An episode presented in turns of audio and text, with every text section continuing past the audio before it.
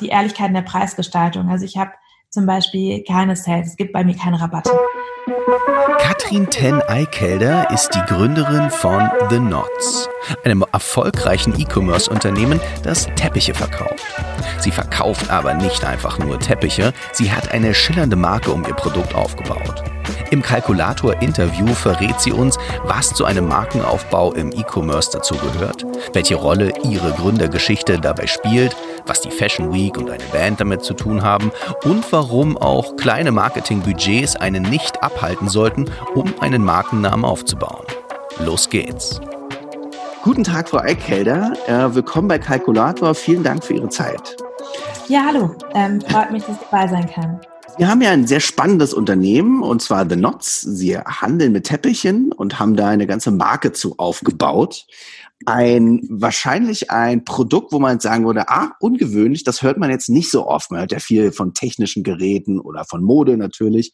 Aber Teppiche ist mir, bevor ich jetzt mit, mich weiter mit den Knots auseinandergesetzt habe, so in dem ähm, sehr edlen Umfang noch nicht untergekommen. Vielleicht stellen Sie sich aber erstmal ganz kurz vor und erzählen dann ein bisschen zu der Geschichte, wie es zu dem Produkt kam. Ja, gerne. Also genau, ich bin Katrin Ten ähm, lebe in Berlin seit äh, ungefähr äh, sieben Jahren jetzt. Ähm, nee, stimmt gar nicht, seit sechs Jahren. Und das ist auch ähm, im Prinzip der Start von The Knots gewesen. Ich kam ursprünglich aus Köln, habe äh, Betriebswirtschaftslehre studiert ähm, und hatte dann meinen ersten richtigen Job im Modeunternehmen tatsächlich. Mhm ähm, bei Hugo Boss in der Nähe von Stuttgart und habe da ähm, ja ähm, relativ, relativ stark analytisch konzeptionell gearbeitet, gar nicht unbedingt so nah am Produkt. Bin dann äh, für das Unternehmen nach New York gegangen und in New York bin ich im Prinzip auf den Teppich gekommen. Also ähm, ich habe äh, ja dann bei äh, meinen Erkundungstouren äh, durch die Stadt äh, ja relativ viele Orientteppiche gesehen, die immer in ganz äh, nettem Kontext ähm, ja gezeigt wurden, also in ganz coolen Bars oder in Galerien lagen und ähm, so ist im Prinzip dann ja, das hat dann im Prinzip meine Aufmerksamkeit auf das Produkt gelenkt oder zurückgelenkt. Ähm, also ich muss dazu sagen, dass ähm, mein Vater ähm, aus dem Teppichhandel kommt mein Vater und auch sein Vater schon haben mit Teppichen gehandelt, also wirklich mit äh, klassischen Orientteppichen, Perserteppichen und zwar zu der Zeit, als es wirklich noch ein sehr, sehr hochwertiges, sehr gefragtes Gut war. Und ähm, genau, also ich bin im Prinzip äh, damit groß geworden, aber hatte nie das Interesse an dem Produkt und auch nie das Interesse, ähm, ja, mich in diesen Handel zu begeben. Und das hat sich dann in New York aber geändert. Also ich habe dieses Produkt wieder entdeckt und habe äh, hab gedacht, okay, das ist einfach eine ganz andere Interpretation dessen. Und das war, war eigentlich das, was mich gereizt hat. Und ähm, dann ähm, habe ich überlegt, wie man dieses Produkt so gestalten kann, ähm, dass es ein moderneres Image bekommt und äh, was man damit machen kann, also wie man das Produkt auch verändern kann und habe dann erstmal mit einem Künstler gesprochen und ähm, so ging das dann los. Dann kam der Gedankenfluss und ähm, dann war ich irgendwann so entschieden, äh, das zu machen, äh, dass ich dann äh, meinen meinen Job gekündigt habe und ähm, damit dann auch gezwungen war, die Stadt zu verlassen, weil mein Visum an den Job geknüpft war. Und ähm, dann bin ich nach Deutschland zurückgegangen und dann war es klar, dass ich nach Berlin gehen würde, weil das für mich die internationalste und aufregendste Stadt in Deutschland war damals, so dass ich, äh, ja, dass die Entscheidung dann relativ einfach war. Und äh, dann habe ich angefangen zu recherchieren, also beziehungsweise ich hatte vorher schon recherchiert und bin auf die ersten Reisen gegangen und mhm. ähm, habe äh, Produzenten besucht. Und das war dann letztendlich der Ursprung des Ganzen. Eine schöne Geschichte. Es hört sich äh, wie ein Film ein bisschen an, die Geschichte. ähm, zu der Geschichte habe ich ganz kurz, oder zu der, ja, zu, zu der Unternehmensgeschichte, kurz eine Frage. Sind, haben Tepp Teppiche heutzutage nicht mehr ein, ein so hochwertiges Image? Weil Sie meinten gerade, wieder ein hochwertiges Image geben. War das, war das weg von Teppichen? Ähm, Ja, ich würde sagen, das war weg. Also es war ja wirklich so eine Art Investitionsobjekt äh, in den 70er Jahren. Ähm, also man hat in Teppich investiert, also äh, extrem hohe Beträge dafür ausgegeben, die mit Sicherheit auch gerechtfertigt waren, weil äh, wahnsinnig viel Arbeit in so einem Teppich ste steckt. Ähm, also ähm, eine Knüpferin schafft am Tag durchschnittlich 8000 Knoten und, ähm, und die hochwertigen Teppiche haben 160 bis x 1000 Knoten pro Quadratmeter. Und das kann man dann hochrechnen, wie viele Arbeitsstunden in so einem Teppich stecken. Ähm, dann kommen noch die Materialien dazu, also oft natürlich Schafwolle, äh, aber auch Seide. Ähm, so, so dass der, dass der, dieser Produktwert mit Sicherheit oder der Produktpreis auch gerechtfertigt war. Ähm, nur der Wert ist dann irgendwann gefallen, weil dieses Objekt einfach nicht mehr so interessant war. Ähm, das, das war wahrscheinlich auch ein Trend, der dann vorüberging. Ähm, so und ähm, dann gab es auch diesen Generationenwechsel, also zum Beispiel die Generation meiner Eltern, die haben eigentlich, konnten teilweise gar keine Teppiche mehr sehen, weil sie von ihren Eltern so viele Teppiche gewöhnt waren, die dann teilweise kreuz und quer übereinander lagen und die waren einfach froh, dass sie keinen verstaubten, altbackenen Perser mehr sehen mussten. Und äh, im Prinzip ist dieser Plan oder diese Kalkulation nicht aufgegangen. Und dazu kam noch, dass der Markt verramscht wurde. Also ähm, jeder kennt wahrscheinlich den Teppich Ausverkauf, Schlussverkauf, Räumungsverkauf ähm, aus den Schaufenstern der Straßen. Und ähm, genau, da ist dann auch viel Schindluder betrieben worden, muss man sagen. Also es gab dann ähm, ja, verfälschte Preise oder im Prinzip zu hoch angesetzte Preise und die dann sofort ähm, ja äh, gestrichen wurden letztendlich und wo dann Produkte reduziert angeboten wurden. Ähm, und ähm, dann auch Produkte, genau, dann kam die maschinelle Produktion dazu. Das heißt, es war für den Laien kaum noch zu unterscheiden, ist der Teppich handgeknüpft oder nicht. Durch die maschinelle Produktion wurden Teppiche natürlich dann auch günstiger angeboten. Und dann hat sich das so vermischt und es kam wahnsinnig viel auf den Markt. Äh, dazu kam noch dieser abnehmende Trend oder verschwindende oder sich ändernde Trend. Und ähm, ja, und auch so, so ein paar Betrüger, also Betrügereien ist vielleicht zu viel gesagt, aber so, ja, sich am Rande der Legalität bewegende ähm. Geschäftsmodelle, sagen wir mal so. Es erinnert mich so ein bisschen so auch, was so mit Matratzen passiert ist, ne? wo dann so an jeder Ecke in den 90ern, äh, frühen 2000ern, wo dann, äh, also kann ich mich auch erinnern, mit Teppichen in jeder Ecke und so war es ja dann auch mit Matratzen, wo dann überall Abverkauf, Ausverkauf, Te Matratzen, ja. die ja auch ein hochwertiges Produkt eigentlich ja. sein sollten.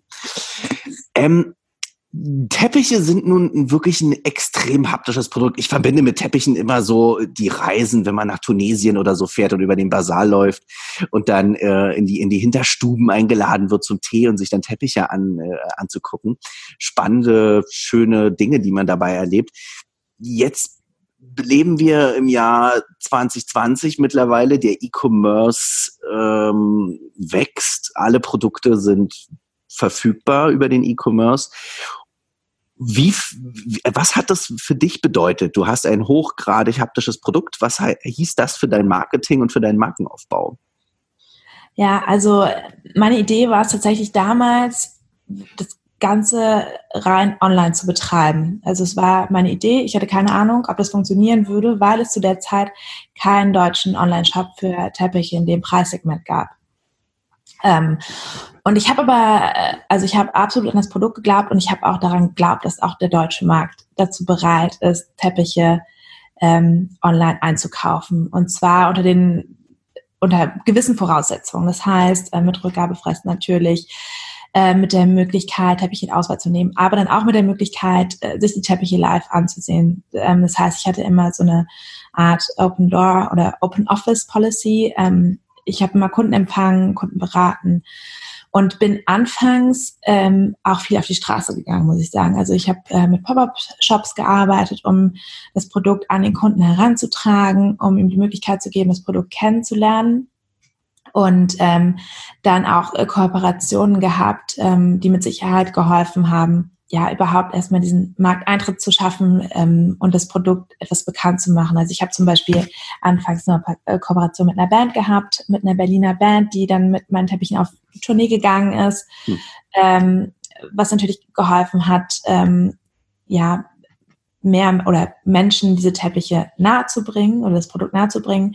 Dann hatte ich ähm, eine Kooperation mit einer Jungdesignerin, die ähm, einen Auftritt bei der Berlin Fashion Week hatte und die ihren ähm, Runway ausgelegt hat mit Teppichen. Und ähm, ja, das waren mit Sicherheit so ähm, ja, Aktionen, die geholfen haben, ähm, dieses haptische Produkt an den Konsumenten heranzutragen.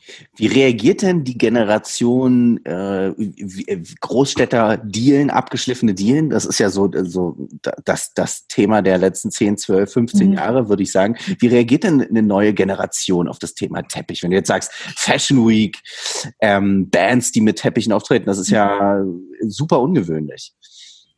Ja, genau. Also das war im Prinzip auch mein Hintergedanke, dass Image abzudaten vom Teppich und den Teppich jetzt nicht mehr als Investitionsgut äh, zu verkaufen, sondern mehr als Lifestyle-Produkt ähm, beziehungsweise Interior-Produkt. Ähm, der Teppich hat auch eine neue Optik bekommen, also auch der Perserteppich, der ursprüngliche Perserteppich, den ich ja in meinem Sortiment habe und der eigentlich auch Kern meines Sortiments ist. Ähm, der ist jetzt nicht mehr in den klassischen dunklen Farben und auch nicht mehr so hochflorig, sondern ähm, ja, der hat so eine Art Vintage-Schliff bekommen und ähm, ist auch ähm, ein Großteil der Produkte ist eingefärbt. Das heißt, ähm, die Farben sind etwas äh, monochromer oder die ganze Optik ist etwas monochromer und homogener. Ähm, das, also das Produkt an sich hat mit Sicherheit dazu beigetragen, ähm, es an die neue Generation heranzuführen ähm, und dann auch wahrscheinlich ähm, die Nachricht, die dahinter steckt. Also zu sagen, okay, ähm, der Teppich ist jetzt, der Teppich kostet jetzt nicht mehr 15.000 bis 25.000 Euro, sondern das ist ein anderes Preisniveau. Ähm, aber es ist nach wie vor ein sehr hochwertiges Produkt. Es ist, es sind Einzelstücke, die ich verkaufe. Ähm, und ähm, dieser Teppich gibt, ja, ist wie so eine Art Kunstwerk, der, ähm, der deiner Wohnung oder deinem Raum das gewisse Etwas gibt. Und ähm, ich glaube, der Trend ist auch weg von diesen kahlen Böden, sondern es geht zurück zu etwas mehr Wärme und vielleicht auch zu mehr Individualität, die man mit Sicherheit auch mit dem, mit dem Teppich generieren kann. Mhm. Ähm, ich habe mir deine ganzen Social-Media-Kanäle angeguckt. Was würdest du grundsätzlich sagen bei so einem Markenaufbau? Du hast ja erzählt, auch am Anfang bist du viel erstmal noch auf die Straße gegangen, wie du es gesagt hast. Also hast versucht, so den E-Commerce nochmal in, in die reale Welt nochmal mehr zu überbrücken, wenn ich das richtig verstehe genau. an der Stelle. Ja. Ähm, wie wie sieht es denn heute aus und welche Rolle spielen da die sozialen Kanäle dabei bei dir? Ähm, ich glaube, diese sozialen Kanäle sind nach wie vor wichtig. Ähm, es ist nicht so, dass ich darüber direkt unbedingt äh, Sales generiere, wie das mit Sicherheit bei anderen Produkten funktioniert, in anderen Preisklassen, aber auch muss man sagen. Ähm, nur ist natürlich, es sind ähm, Inspirationstools und, und es ist letztendlich auch eine Visitenkarte. Das heißt, man hat eigentlich gar keine Wahl, als dort vertreten zu sein, um seine Marke zu präsentieren und, ähm, und zu transportieren auch. Und also, deshalb nutze ich auch diese Kanäle. Also Instagram äh, benutze ich äh, auch wahrscheinlich am aktivsten von allen Kanälen. Facebook habe ich anfangs ganz stark benutzt und ähm, tue es auch immer noch, weil es immer noch funktioniert äh, für mein Produkt. Und Pinterest ist natürlich auch wichtig, um Inspiration zu übermitteln und äh, Produkte auch zu zeigen. Und ähm, Pinterest ist natürlich auch extrem wichtig, äh, wenn es ums Thema ähm, Interior, Innenausstattung geht und ähm, ja, Moodboarding, Inspirationsfindung bei den Kunden oder bei potenziellen Kunden.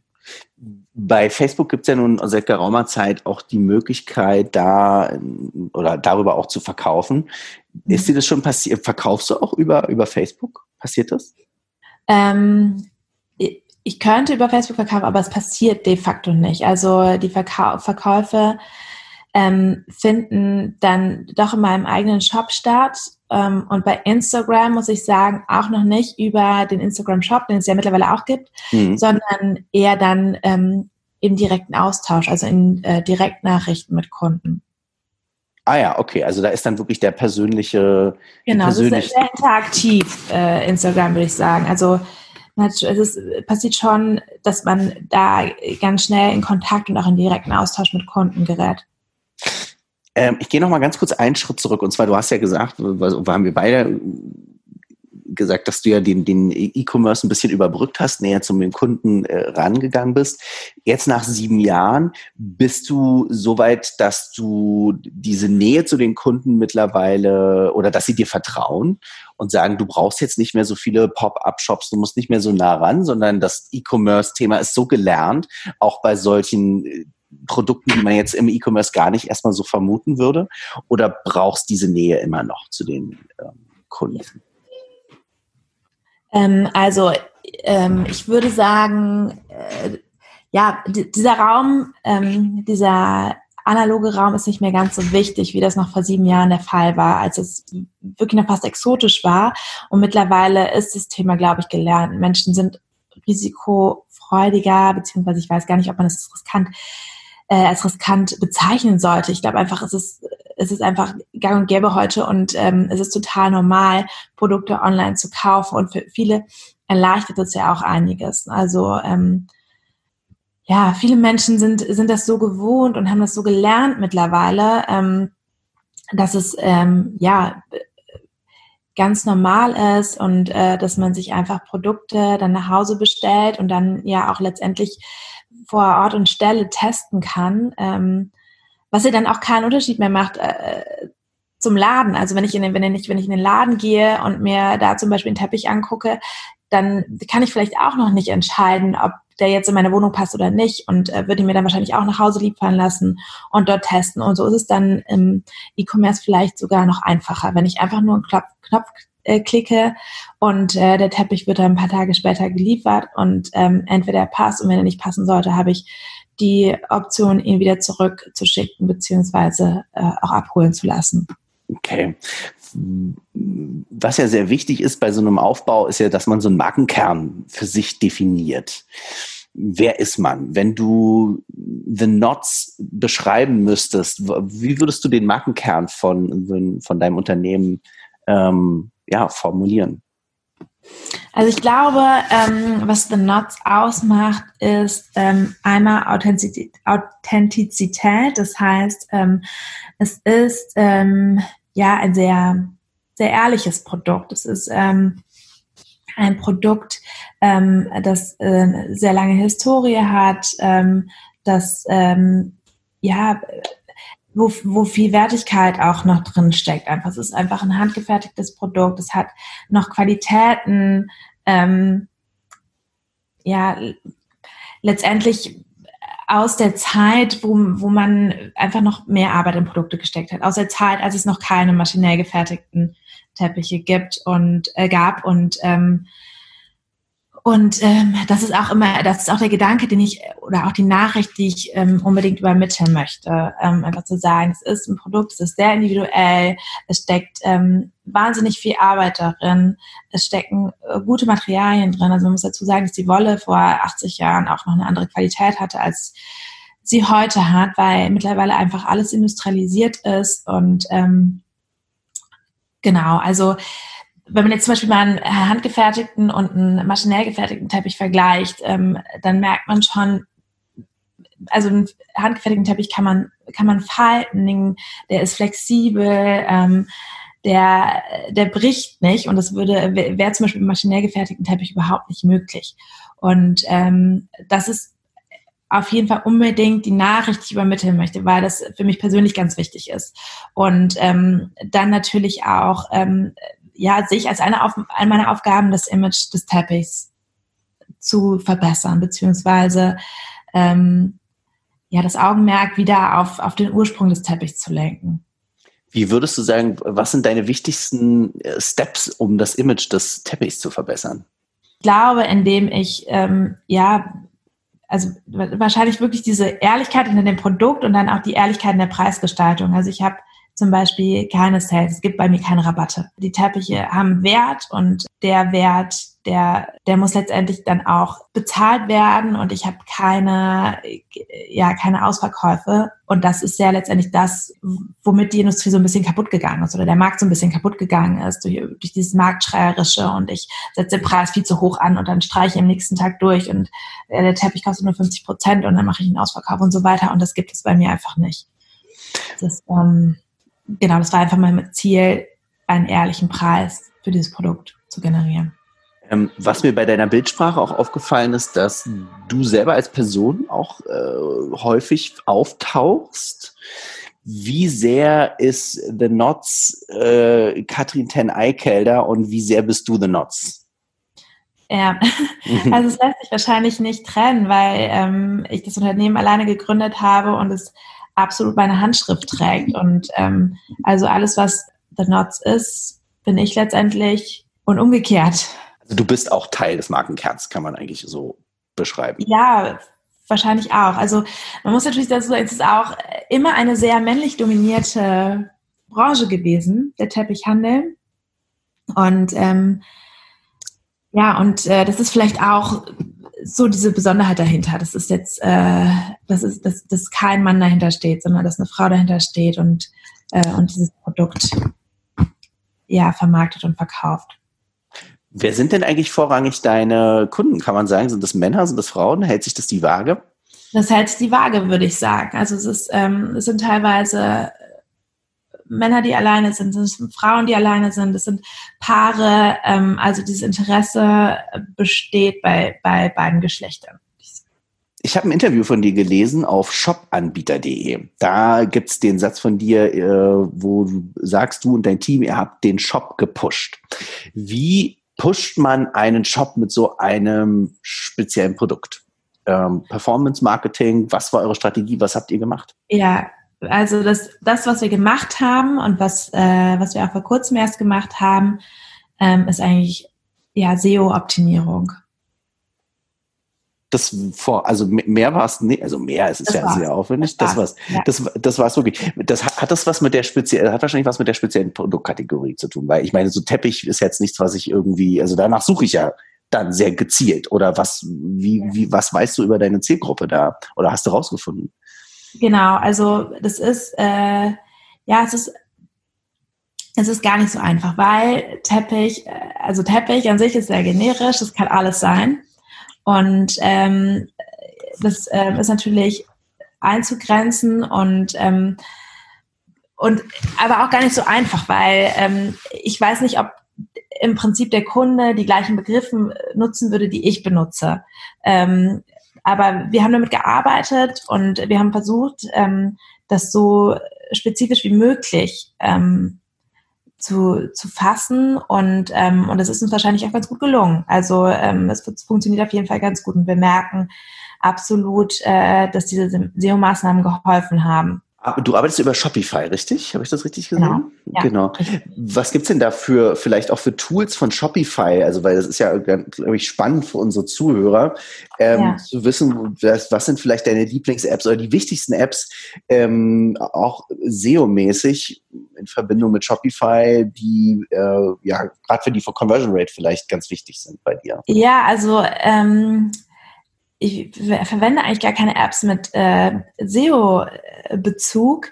Das, was ich wirklich viel verwende, ist meine Langify-App äh, für die Übersetzung. Hm. Und ähm, genau, das war's. Und dann, es gibt natürlich so Metafields, ähm, Tools, die man dann noch einsetzen kann, wo man dann ähm, im Prinzip auch noch so ein bisschen mitarbeiten kann. Aber eigentlich relativ, also relativ wenig, was ich jetzt aktiv benutze. Oder eigentlich nichts, was ich wirklich benutze. Also du machst wirklich, versuch, versuchst dann also gut wie möglich händisch letztendlich wirklich zu machen. Ja. Welche Rolle spielt Content bei dir? Ähm, also Content äh, spielt, äh, also optischer Content spielt natürlich eine große Rolle. Mhm. Ähm, einfach weil ähm, ja es ist es ist, ist klar es ist ein haptisches Produkt es ist vor allem auch ein visuelles Produkt. Und ähm, dementsprechend ist es natürlich wichtig ähm, ja Content zu zeigen und ähm, und zwar einmal auf Produktlevel aber dann natürlich auch übergeordnet. Also ähm, es ist wichtig Inspirationsbilder zu zeigen und dem Kunden zu zeigen, was möglich ist, wie man ähm, so einen Teppich oder so ein Produkt einsetzen kann und ähm, wie man seinen Raum gestalten kann. Hm, du bist ja in ziemlich großen Publikationen gefeatured worden, von der Vogue bis Architectural Design. Hast du eine PR-Agentur? Machst du selber PR? Ähm, also ich habe das die ersten Jahre komplett alleine gemacht. Ähm, nebenbei. Also ich muss sagen, mhm. äh, es ist nicht so, dass ich, dass ich meine eigene PR-Abteilung bin, sondern es war einfach, ähm, das ist nebenbei gelaufen. Und dann war natürlich auch anfangs relativ großes Interesse da für das Thema weibliche Gründung, Frauenteppich und das Produkt war relativ exotisch.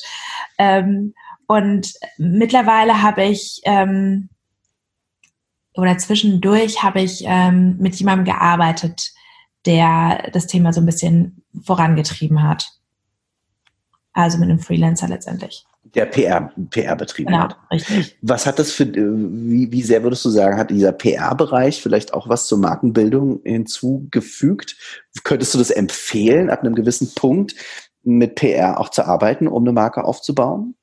Ja, also es war, äh, ich würde sagen, die ersten Jahre war es ähm, mehr die Story, ähm, die gefeatured wurde ähm, von unterschiedlichen Magazinen und die auch, ja, für diese Story war wahnsinnig viel Interesse da. Und dann irgendwann geht es ja letztlich darum, äh, wenn die Story erzählt ist, dass man ja Produkt-PR macht.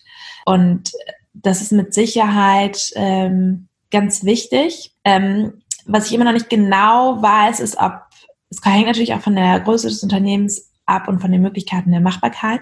Aber ähm, man kann es auch selber machen. Ähm, wenn man entsprechende Kapazitäten hat, glaube ich auch, dass es ähm, authentisch ist und dass es gut ist, wenn man das selber machen kann. Ähm, wenn man entsprechende Kontakte hat, die muss man natürlich erstmal haben. Und das kostet, glaube ich, viel Arbeit, ähm, diese Kontakte zu generieren und ähm, ja, so eine sich das aufzubauen, sodass man die Möglichkeit hat, darauf zurückzugreifen. Und ähm, deshalb ist immer so ein bisschen die Frage, möchte man das selber machen oder hat man da einen Profi an Bord, der die Kontakte hat, der die Marke vielleicht nochmal anders transportieren kann und einen dabei unterstützt? Was würdest du einem Unternehmer empfehlen, der jetzt vielleicht gerade mit seinem Produkt gestartet hat, vielleicht gar nicht so eine, du hast ja einfach eine wirklich spannende Geschichte bei dir dahinter stehen. Aber es gibt ja auch Leute, die sagen, die gehen aus einem anderen äh, Blickwinkel nochmal ran, machen sich selbstständig und wollen eben ja. eine Marke aufbauen. Wenn du jetzt sagen würdest, das sind vielleicht so die drei Learnings, die man, die generell vielleicht ab, unabhängig von der Geschichte mal Marketing, PR-technisch transportiert werden können, um im E-Commerce eine Marke aufzubauen. Sagen würdest, diese drei Tipps würde ich einem Unternehmer geben. Ähm, ja, also ich glaube, was immer noch absolut wichtig ist, ist dieses Thema Influencer-Marketing. Und ich glaube, dass es wichtig ist, dass man da seine Nische findet. Also ich würde auf jeden Fall gucken, dass ich ähm, meinem Produkt entsprechend ähm, Menschen finde, die, ähm, die das auf authentische Art und Weise vermarkten. Und zwar nicht laut und schrill, sondern die einfach ähm, ja das Produkt vielleicht in ihrem Bereich nutzen, brauchen können und ähm, wirklich diese Vorzüge des Produktes für sich herausfinden und das auch dann weitertragen. Ich glaube, ähm, also es, es gab ja diese, ähm, diese große Phase des äh, Instagram äh, oder der Instagram-Influencer und da gibt es ganz große Menschen mit ganz vielen Followern und so weiter und ich glaube daran nicht mehr so besonders, sondern ich glaube, dass das eher auf einer Mikroebene stattfindet. Und ähm, das ist das, was ich unbedingt machen würde. Also mir einen Kreis suchen an Menschen, ähm, die letztendlich ganz direkten Kontakt haben zu der Zielgruppe. Mikroinfluencer, das ist dein, genau. dein, dein ja. großer Tipp. Aber äh, willst du sagen, mit welchen Mikroinfluencern du zusammenarbeitest? Ähm, ich arbeite kaum mit Mikroinfluencern zusammen oder beziehungsweise kaum mit Influencern überhaupt zusammen, ähm, weil das bei meinem Produkt gar nicht so gut funktioniert, dadurch, dass ich ähm, Einzelstücke verkaufe. Ähm, ich glaube, das, das funktioniert, also es funktioniert bei fast allen Produkten, aber manche Produkte sind davon ausgenommen. genommen. Ich würde fast sagen, dass mein Produkt davon ausgenommen ist. Hast du es hier probiert? Ich habe es probiert, genau. Ich habe es mehrfach probiert und ähm, und festgestellt, dass es in meinem Bereich nicht so viel Sinn macht. Okay. Äh, wir kommen noch um ein anderes Thema nicht ganz herum. Es ist, wir befinden uns leider immer noch in der Corona-Pandemie. Mhm. Ähm, die Frage, die ich dazu notiert habe, hat sich so halbwegs ein bisschen eigentlich schon ergeben äh, oder ist beantwortet worden, weil du ja auf Pop-up-Shops jetzt gar nicht mehr so setzt. Aber es gibt wahrscheinlich ja immer noch Leute, die meinen Teppich anfassen wollen. Wie gehst du jetzt in Corona-Zeiten mit, mit diesem Thema um? Genau, also ähm, Pop-ups sind nicht mehr so ein großes Thema aktuell. Ähm, was natürlich immer noch wichtig ist, dass Menschen die Möglichkeiten haben, in, in, den Showroom zu kommen und sich die Teppiche anzugucken. Und das ging eine Zeit nicht. Ähm, in, in der Zeit des Lockdowns war das natürlich nicht möglich. Aber ähm, stattdessen konnte man sich, was aber auch unabhängig von Corona immer schon möglich war und immer noch möglich ist, Teppiche in Auswahl zu senden lassen. Also einfach mal ähm, zu Hause ausprobieren und dann die Teppiche, die dann nicht in Frage gekommen sind, wieder zurückzuschicken. Das war immer die Möglichkeit, das haben wir unseren Kunden dann aber natürlich nochmal verstärkt angeboten. Und jetzt geht es ja wieder, dass äh, auch Kunden vorbeikommen können unter den unter gewissen äh, Sicherheitsvorkehrungen. Und wie nehmen die Kunden das aus deiner Sicht an? Äh, das wird absolut angenommen. Also ähm, es gibt Kunden, die sind da total, ähm, ja, sagen wir mal, E-Commerce-affin, die sagen, okay, pff, ich muss das Produkt nicht sehen, ich bestelle mir es nach Hause und da sitzt es dann auch ähm, äh, beim ersten Versuch. Und dann gibt es aber Kunden, die, bevor sie ähm, sich einen Teppich bestellen, den wirklich einmal sehen wollen und ein Gespür dafür bekommen möchten, ihn anfassen, einmal drüber gehen, ähm, sich draufsetzen. Ähm, das ist ganz unterschiedlich. Okay. Äh, ich würde gerne noch mal zu ein paar Erfahrungswerten, die würde ich ganz gerne äh, zum Ende des Interviews mit dir noch mal aber von dir anzapfen wollen. Wenn du sieben Jahre, seit sieben Jahren bist du Unternehmerin. Was würdest du sagen, hat bei deiner Marke bisher überhaupt nicht geklappt? Also was ich äh, gerne noch viel weiter nach vorne getrieben hätte, ähm, ist dieses ganze Nachhaltigkeitsthema, ähm, also beziehungsweise also was ich vorhin schon gesagt habe, ist, ähm, dass für mich die Authentizität und die Wertigkeit des Produkts extrem wichtig ist. Also was, was wir machen, sind, äh, dass wir handgefertigte, individuelle Produkte anbieten, die ähm, ja nur aus Naturmaterialien gefertigt sind. So, und ähm, was ich immer mehr sehe im Markt ist, dass, dass es Copycats gibt. Also dass ähm, aus dem fernen Osten quasi dann auf einmal ähm, Berberteppiche auf dem Markt sind. Die Definition des Berberteppichs ist aber, dass er in Marokko produziert ist, zum Beispiel.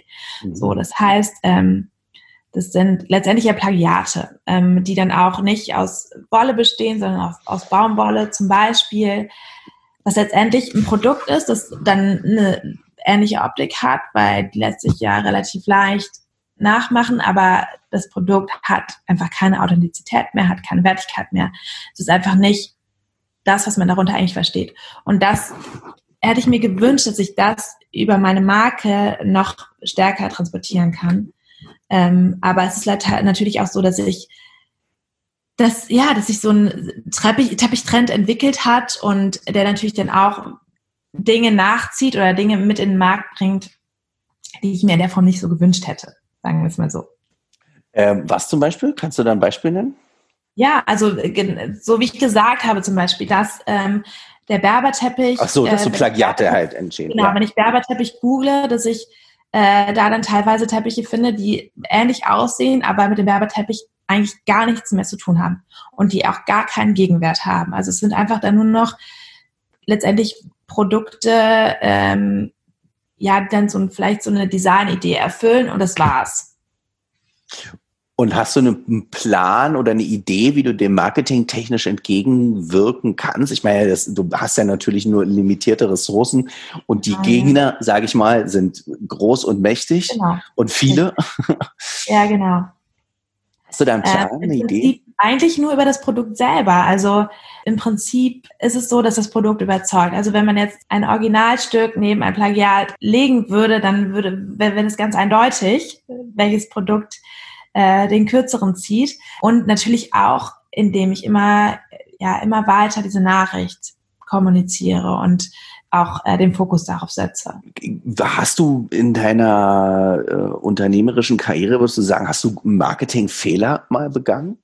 Ja, also ich würde sagen, ich bin relativ spät äh, bei Instagram aufgesprungen. Also glaube ich, hatte das mit Sicherheit schon ein, zwei Jahre vorher machen können und vielleicht auch anders angehen können, wirklich strategischer. Und ich bin da relativ blauäugig rangegangen anfangs und ähm, ich glaube, das war, war vielleicht ein Fehler, das Timing.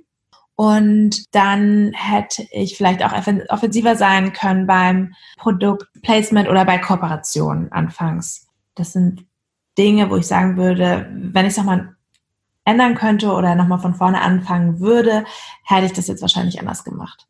Also würdest du auch eher sagen, das sind halt so, ich meine, man lernt ja auch als Unternehmer. Am Anfang, was, worauf fokussiert man sich äh, mehr?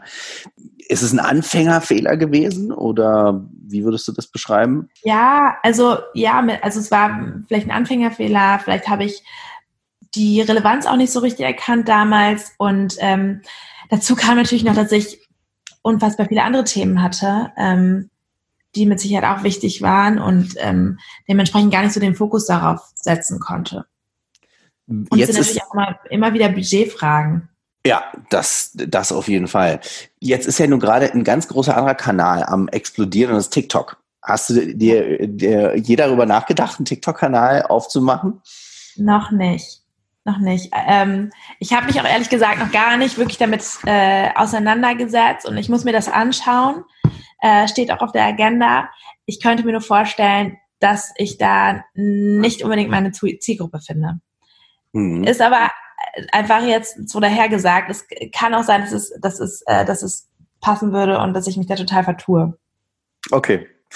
Äh, meine letzte Frage ist, ich würde ganz gerne von dir mal so eine, eine Einschätzung haben. Der E-Commerce, wie schon gesagt, ist ja am Wachsen wie nichts anderes oder wie kaum eine Nische, ist ja auch keine Nische mehr. Wenn du dir den E-Commerce oder die E-Commerce-Unternehmenslandschaft hier gerade im Dach anschaust, was würdest du sagen, wie, wie nimmst du die wahr? Was, was laufen hier für Dinge vielleicht falsch, weil hier Dinge laufen gut und machen wir vielleicht sogar auch besser als in anderen Ländern? Oh, das ist ganz schwierig zu sagen oder zu beantworten für mich, weil ich ähm, das gar nicht vergleichen kann auf Länderebene unbedingt. Mhm. Ähm, ich glaube, was grundsätzlich wichtig ist, ist ähm, ja das Vertrauen oder dem, dem äh, Kunden ein Vertrauen zu übermitteln oder beziehungsweise ein Vertrauen zu bekommen vom Kunden, es aufzubauen und ähm, dann letztendlich auch Abfertigung so leicht wie möglich zu gestalten. Also ähm, ich finde zum Beispiel PayPal-Account ist super wichtig, äh, weil es einfach alles so schön und schnell funktioniert. Ähm, man ähm, ist relativ schnell durch mit der Transaktion. Dann ist es natürlich wichtig, dass die Lieferung einwandfrei und zeitnah erfolgt. Ich glaube, das sind einfach so wahnsinnig wichtige Punkte. Was da jetzt genau falsch laufen könnte in Deutschland, ähm, ist schwierig zu sagen. Und ähm, auf Unternehmensebene müsste man sich das natürlich mal konkret angucken. Aber das sind so, denke ich, die wichtigen Punkte und ich glaube, das ist, ist schlecht, wenn das nicht funktioniert. Okay. Äh, spannendes, spannendes Thema. Ähm, ich von meiner Seite bin durch meine Fragen durch. Gibt es von deiner Seite auch Sachen, wo du sagst, das wäre jetzt nochmal marketingtechnisch nochmal ganz wichtig, darüber kurz zu sprechen oder das haben wir völlig ausgelassen? Ich denke gerade nach, aber ähm, mir fällt gerade nichts an. Also ich glaube, ich habe auch relativ viel, ähm, viel erzählt von, von dem, was ich mache und äh, oder was wir auch schon gemacht haben in der Vergangenheit und ähm, ja, und auch ähm, was wir jetzt vielleicht anders machen würden. Also ich glaube, ich habe habe das gesagt, was ich sagen wollte und was auch interessant wäre. Mir fällt da jetzt auch nichts weiteres ein gerade. Vielleicht irgendwas Technisches, Programme, die nochmal wichtig sind, um im, in der Online-Welt nochmal besser aufzufallen? Da gibt es bestimmt äh, vieles, was man machen kann. Aber dazu muss ich sagen, bin ich auch nicht der, der Experte, äh, weil ich ja, also wie gesagt, mich Hauptsache, hauptsächlich beim Shop auf äh, SEO fokussiere und auf die Social Media Kanäle. Und ähm, Aber es gibt mit Sicherheit noch ganz viele tolle Sachen, die man machen könnte äh, mit dem entsprechenden Budget, ähm, die ich aber nicht gemacht habe, muss ich sagen. Also ich habe es wirklich auf einem auf einem anderen Level Level aufgebaut und äh, bin damit relativ ja geringem Budget herangegangen und habe auch versucht, ähm, ja aus diesem geringen Budget das meiste herauszuholen und ähm, und ich glaube, da gehört auf jeden Fall Kreativität dazu und ähm, und ich glaube, dass man deshalb auch mit niedrigen oder kleinen Budgets relativ viel machen kann. Ähm, also ich glaube, dass viele Leute, die, die gründen und äh, die ein Produkt verkaufen wollen, eine Marke aufbauen, oft überwältigt sind, äh, weil sie direkt äh, das Gefühl haben, dass sie wahnsinnig viel Geld in die Hand nehmen müssen. Ähm, und ich glaube, dass es nicht unbedingt notwendig ist. Also es ist auf jeden Fall die Erfahrung, die ich gemacht habe. Und ähm, ich glaube, dass es ganz viele Wege gibt, um zu vermarkten. Und ähm, das muss sich nicht unbedingt ähm, auf dem Konto niederschlagen. Was würdest du denn sagen? Das finde ich nochmal ein ganz schöner Punkt, den würde ich ganz gerne nochmal aufgreifen. Wo würdest du denn sagen, weil du hast ja sehr limitierte finanzielle Ressourcen auch und auch Manpower ist, ist limitiert. Wo, worauf hast du dich denn fokussiert und was waren sozusagen der kreative, was waren so der, der kreative Input, der dann auch gezündet hat? Die, das Storytelling? Ja, bitte? Das Storytelling oder? Ja, das Story, also Storytelling natürlich, wobei das Storytelling ja auch, das ist ja auch was, ähm, also die Story muss ja da sein. Es bringt jetzt auch nichts, eine Story zu erzählen, die eigentlich gar nicht da ist, sondern ähm, aber Storytelling ist mit Sicherheit was, es ist mit Sicherheit wichtig, an den Kunden heranzutreten, eine gewisse Nähe vielleicht auch aufzubauen und ähm, und ich glaube halt auch ganz fest an diese Kooperation. Und ich habe diese Kooperation damals gehabt mit dieser Band, mit der Jungdesignerin und, ähm, und daran glaube ich auch heute noch, dass, ähm, dass es quasi so eine Influencer-Basis gibt, die man da nutzen kann. Und man muss einfach ganz genau gucken, wo befindet sich die Zielgruppe, mit wem steht die Zielgruppe in Kontakt, wer hat Kontakt zu dieser Zielgruppe, wen kann ich da für mich gewinnen, der das Produkt, mein Produkt perfekt äh, vermarktet. Und zwar auf einem authentischen Level. Okay, wunderbar. Ich würde sagen, das ist ein wunderbares Schlusswort. Ähm, bedanke mich herzlich für das Gespräch und freue mich dann auf die fertige Folge. Ja, ich mich auch. Ich bin gespannt. Mich würde interessieren, welche Ideen und Schritte du unternommen hast, um deine Marke aufzubauen. Hast du schon einmal überlegt, gebundenes Kapital in deinem Unternehmen zu befreien, um es in deinen Markenaufbau zu investieren? Wenn du dabei Hilfe benötigst, kontaktiere uns unter info at fitrade.de oder unter Facebook, LinkedIn oder Instagram. Bis zum nächsten Mal bei Kalkulator mit Maximilian Klein.